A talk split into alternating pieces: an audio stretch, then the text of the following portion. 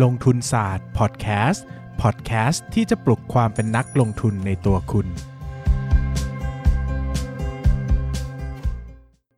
สวัสดีครับยินดีต้อนรับเข้าสู่รายการลงทุนศาสตร์พอดแคสต์รายการที่ชวนทุกคนพัฒนาความรู้ด้านการเงินและการลงทุนไปด้วยกัน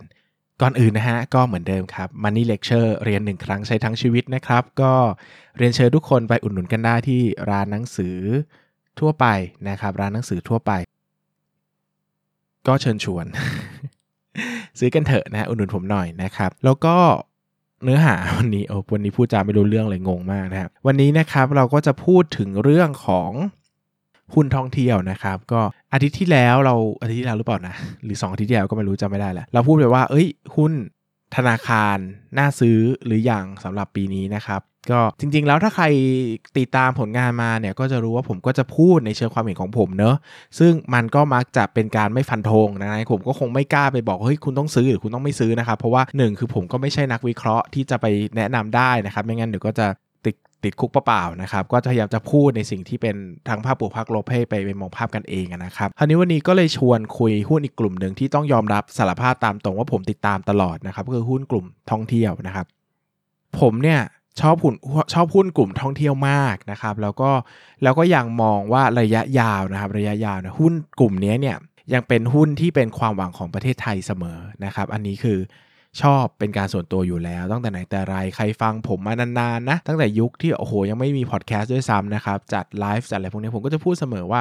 ผมบูลลิชกับหุ้นท่องเที่ยวนะ ผมว่าประเทศไทยมีศักยภาพที่ดีนะครับ โดยเฉพาะเรื่องค่าครองชีพที่ต่ำนะครับ เวลามาเที่ยวมัน มันคุ้มสำหรับนักท่องเที่ยวอะเขาก็อยากมาเนอะนะครับ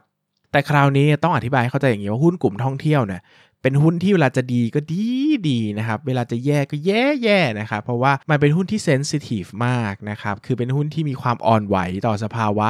สังคม สภาวะเศรษฐกิจ สภาวะเศรษฐกิจในวงเล็บเศรษฐกิจโลกนะครับ แล้วก็สภาวะความไม่มั่นคงใด ๆ ในประเทศสูงมาก รวมไปถึงความไม่มั่นคงในต่างประเทศด้วยนะครับ ซึ่งตรงนี้เนี่ยมันจะค่อนข้าง separate จากหุ้น กลุ่ม domestic play โดยทั่วไปนะครับ เพราะว่าอย่างยกตัวอย่างหุ้นกลุ่มบริโภคอย่างเงี้ยมันก็จะโฟกัสไปที่หุ้นไปที่สภาพการใช้จ่ายไปในประเทศเป็นหลักเนาะแต่ต่างแต่หุ้นท่องเที่ยวเนี่ยมันมุ่งเน้นไปที่นักท่องเที่ยวต่างชาติเป็นหลักนะครับขึ้นชื่อว่าหุ้นท่องเที่ยวอะแทบไม่มีหุ้นไหนเลยที่พึ่งพานักท่องคือคนไทยเป็นหลัก หรือว่านักท่องเที่ยวไทยเป็นหลักนะครับอย่างมากก็สัก 10%เนี่ยเต็มที่ 10%บวกลบนะครับคือเขาก็พึ่งพานักท่องเที่ยวต่างประเทศเป็นหลักนั่นแหละนะครับ คราวนี้เนี่ยเวลาที่มันเกิดวิกฤตอะไรก็ตามเนี่ยมันทำให้เกิดผลกระทบเยอะนะครับ อย่างที่เราเคยเจอกันนะ ตั้งแต่ผมเข้าตลาดมานะครับ เคยเจอระเบิดราชประสงค์เนี่ยชัดเจนนะครับ ปฏิวัติรัฐประหารนะครับชัดเจนเนาะเกิดเเรือล่มที่ภูเก็ตนะครับ เกิดทัวร์ศูนย์เหรียญ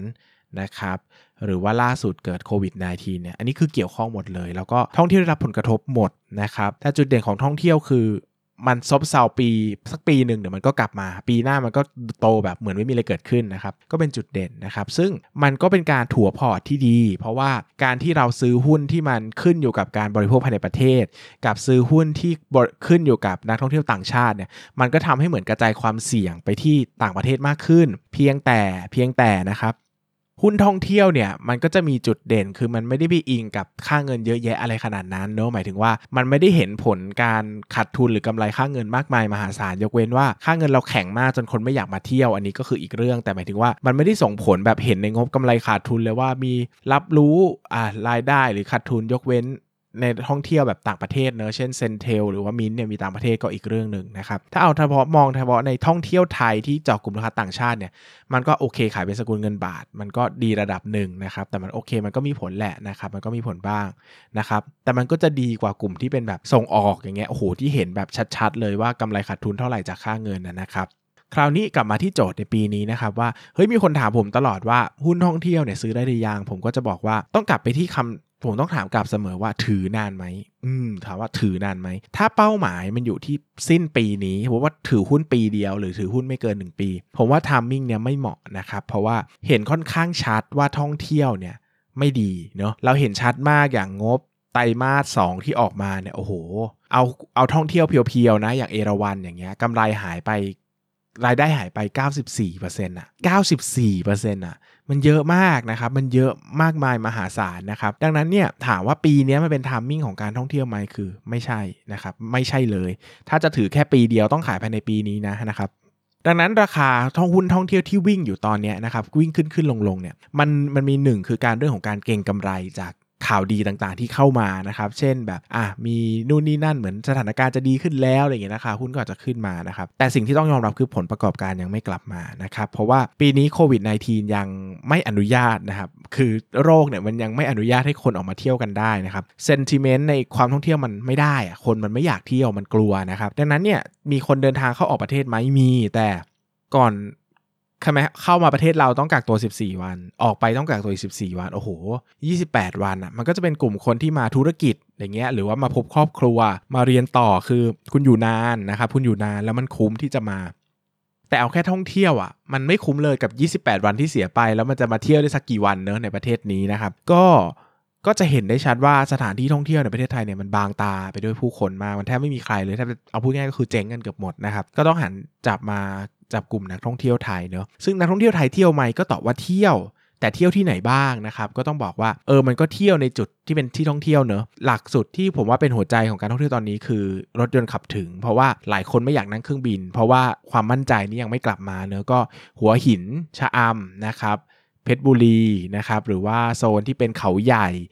พัทยาผมว่าพวกนี้น่าสนใจนะครับน่ามีความน่าสนใจคือ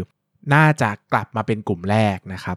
ส่วนที่อยู่ไกลๆนะครับ อย่างภูเก็ตเชียงใหม่กระบี่ ผมว่าอันเนี้ยยังไม่ค่อยฟื้นนะครับ คือต้องเราต้องไปลงดู environment ในแต่ละจังหวัดด้วยว่าเขาเอื้อกับ กับการท่องเที่ยวระดับไหนเนาะอย่างภูเก็ตเนี่ยมันก็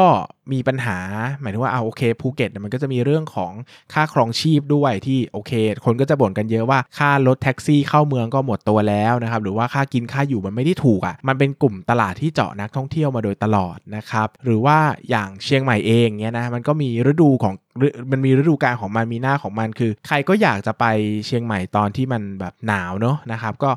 อะโอเคภายตอนร้อนก็อาจจะมีบ้างแต่ความโรแมนติก หรือว่าความหนานแน่นของคนมันอาจจะไม่เท่ากันอะขึ้นไปบนดอยมันก็ไม่มันก็ไม่น่าอยู่บนร้อนอะนะครับดังนั้นเนี่ยก็ต้องไปดู environment ในแต่ละจังหวัดอีกทีนึงว่าเขาเอื้อให้เกิดการเกิดการท่องเที่ยวมากแค่ไหนนะครับ แต่ก็ต้องบอกว่ายังไงก็แล้วแต่เนี่ยมันก็ยังมันก็ยังผมก็เชื่อว่าถ้าฐานลูกค้าเก่าเขาเป็นนักลงทุนเอ่อนักท่องเที่ยวต่างชาติเนี่ยมันก็กลับมาชดเชยไม่ได้ขนาดนั้น เพราะว่า นักท่องเที่ยวเนี่ยหายไปเยอะมากนะครับคราวนี้กลับมาพูดถึงเรื่องงบการเงินต่อ เพราะว่าปีนี้ยังไงหุ้นท่องเที่ยวก็แย่หมด แต่แย่มากแย่น้อยอีกเรื่อง เราอาจจะเห็นจุดต่ำสุดหรือเปล่า ในไตรมาสสซึ่งส่วนตัวผมนะ ผมเชื่อว่าไตรมาสสเนี่ยคือจุดต่ำสุดแล้ว และจะค่อยๆ ทยอยดีขึ้นแบบช้าๆนะครับจนกว่าจะเปิดประเทศได้ ดังนั้นผมเชื่อว่าภายในสิ้นปีนี้ เราคุยกันมาตลอดแล้วว่า วัคซีนเนี่ยมาเร็วสุดก็คือไตรมาสสามซึ่งตอนนี้จะจบไตรมาสสามแล้วยังไม่เห็นความคืบหน้าของวัคซีนที่เป็นการทดลองในมนุษย์นะ อันนี้เราพูดถึงในระดับวิทยาศาสตร์ที่เป็นการทดลองในมนุษย์แล้วน่าสนใจ พอจะสเกลอัพได้เรายังไม่เห็นข่าวที่ที่ชัดเจนขนาดนั้นนะครับผมว่าวัคซีน วัคซีนเนี่ยหรือสิ่งที่จะสร้างความเชื่อมั่นให้มนุษย์ออกเดินทางอีกครั้งเนี่ยอาจจะมาในช่วง ปลายไตรมาส 4 หรือว่าต้นไตรมาส 1 ในปีหน้าอันนี้อย่างเร็วนะครับแปลว่ากว่าคนจะเริ่มต้น recognize แล้วก็กลับมาเดินทางอีกครั้งเนี่ยอาจจะเป็นโหกลางปีหน้าเนี่ยเป็นไปได้หรือเปล่านะกลางปีหน้าจะเป็นไปได้หรือเปล่า อย่าลืมว่าเปิดประเทศครั้งแรกอะ่ะผมว่าคนก็ยังไม่ได้ออกเดินทางกันมาก อาจจะต้องให้เวลาทำใจแบบส่งคนกล้าตายไปก่อนนะครับ แล้วก็เห็นว่าเออไม่มีอะไรหนีไม่ได้เป็นอะไรคนก็ค่อยๆจะทยอยติด ก็ทยอยเดินทางตามไปนะครับ ดังนั้นเนี่ยผมว่าภาพของท่องเที่ยวเนี่ยมันจะแย่จนถึงสักปีหน้าเลย ผมว่าต้องแย่นะครับ แย่อีกยาวนะครับ ดังนั้นเนี่ยถ้าถือปีเดียวผมว่าไม่ใช่ทามมิ่งเลยนะครับ คือคุณจะต้องลุ้นกับงบระยะสั้นที่เดายากมาก รวมไปถึงต้องลุ้นกับการเก็งกำไรของหุ้นที่ก็ตอบไม่ได้เหมือนกันว่าอ้าวแล้วแบบนี้จะ มันจะขึ้นไหม มันจะลงไหม มันจะมีสถานการณ์อะไรบ้าง คือสถานการณ์หุ้นมันไม่กลับเป็นปกติ ยกเว้นว่าคุณสามารถพิจิตรทำนายกำไรหุ้นในปีนี้อย่างเหมาะสม อันนี้ก็อีกเรื่องนะครับ แต่ก็อย่าลืมว่าหุ้นที่มีปัจจัยกดดันเยอะ ราคาอาจจะไม่วิ่งตามพื้นฐานก็ได้นะนะครับ แบบตลาดหุ้นอาจจะอาจจะต้องการความปกติกว่านี้นะครับ ดังนั้นผมบอกว่าถ้าจะซื้อปีหรือ 2 ปี ผมว่าอันนี้ไม่ใช่ทามมิ่ง ยกเว้นว่าเก่งกำไรเก่ง หรือว่างบการเงินเก่งมากๆ แม่นมาก ๆ ก็ซื้อได้นะครับ แต่ถ้าเป็น ถือหลายปี เช่น 5 ปี อย่างเงี้ย3ปี5ปี ผมว่าสามารถซื้อสะสมได้ อันนี้ขอย้ำว่าซื้อสะสมคือ ถ้าจะซื้อเนี่ยแนะนำว่าอย่าซื้อไม้เดียว เพราะเสี่ยงเนื่องจากหุ้นมันมันไม่มั่นคงเลยนะครับ ช่วงนี้มันเป็นหุ้นที่รับการกดดันอย่างสูงที่สุด น่าจะสูงสุดในตลาดหุ้นไทยแล้ว ดังนั้นเนี่ยราคาหุ้นมันผันผวนมาก ถ้าจะซื้อแนะนำทยอยซื้อ 4-6 ไม้ อย่าอย่าหวังว่าจะซื้อถูกสุด มันเสี่ยงนะ ก็ทยอยซื้อหลาย ๆ ไม้ครับ แล้วก็ซื้อสะสมแล้วก็ถือยาวไปเลยนะครับ ถ้าทนได้ ต้องถามตัวเองก่อนนะว่าทนได้จริงหรือเปล่า บางคนทนไม่ได้จริง ๆอะ่ะ คืออยากซื้อสะสมนะ แต่ถ้าหุ้นลงฉันไม่อยากถือแบบนี้ก็ ก็อาจจะไปเสียตังเปล่าในตลาดหุ้นนะครับ แต่ถ้าคิดดีแล้วว่ายังไงท่องเที่ยวก็ต้องกลับมานะครับ ผมก็ยังมองว่าก็ยังซื้อได้ ผมว่าทุกวิกฤตผ่านไปแล้วเนี่ย ยังไงท่องเที่ยวไทยก็จะกลับมานั่นแหละ แล้วอาจจะ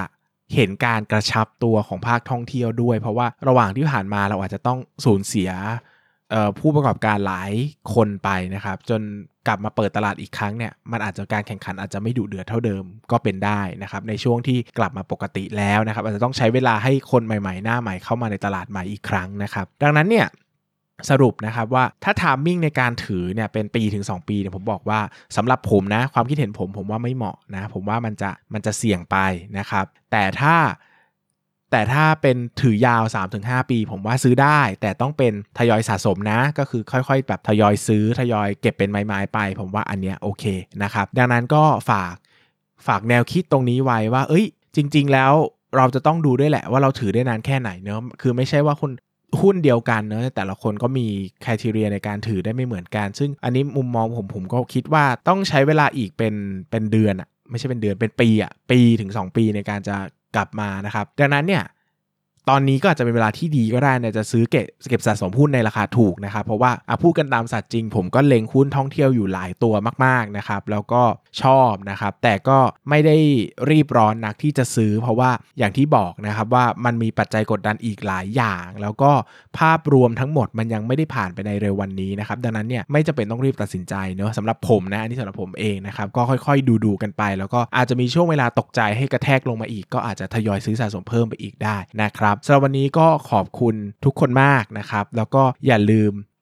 ถ้าใครสนใจก็ลองไปอ่านธุรกิจเบื้องต้นดูก่อนก็ได้นะครับ แล้วก็จะซื้อไม่ซื้อก็เดี๋ยวตัดสินใจกันไปสำหรับวันนี้ก็ขอบคุณทุกคนมากนะครับ สวัสดีครับ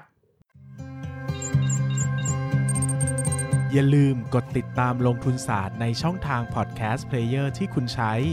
แล้วกลับมาปลุกความเป็นนักลงทุนกันใหม่ในลงทุนศาสตร์พอดแคสต์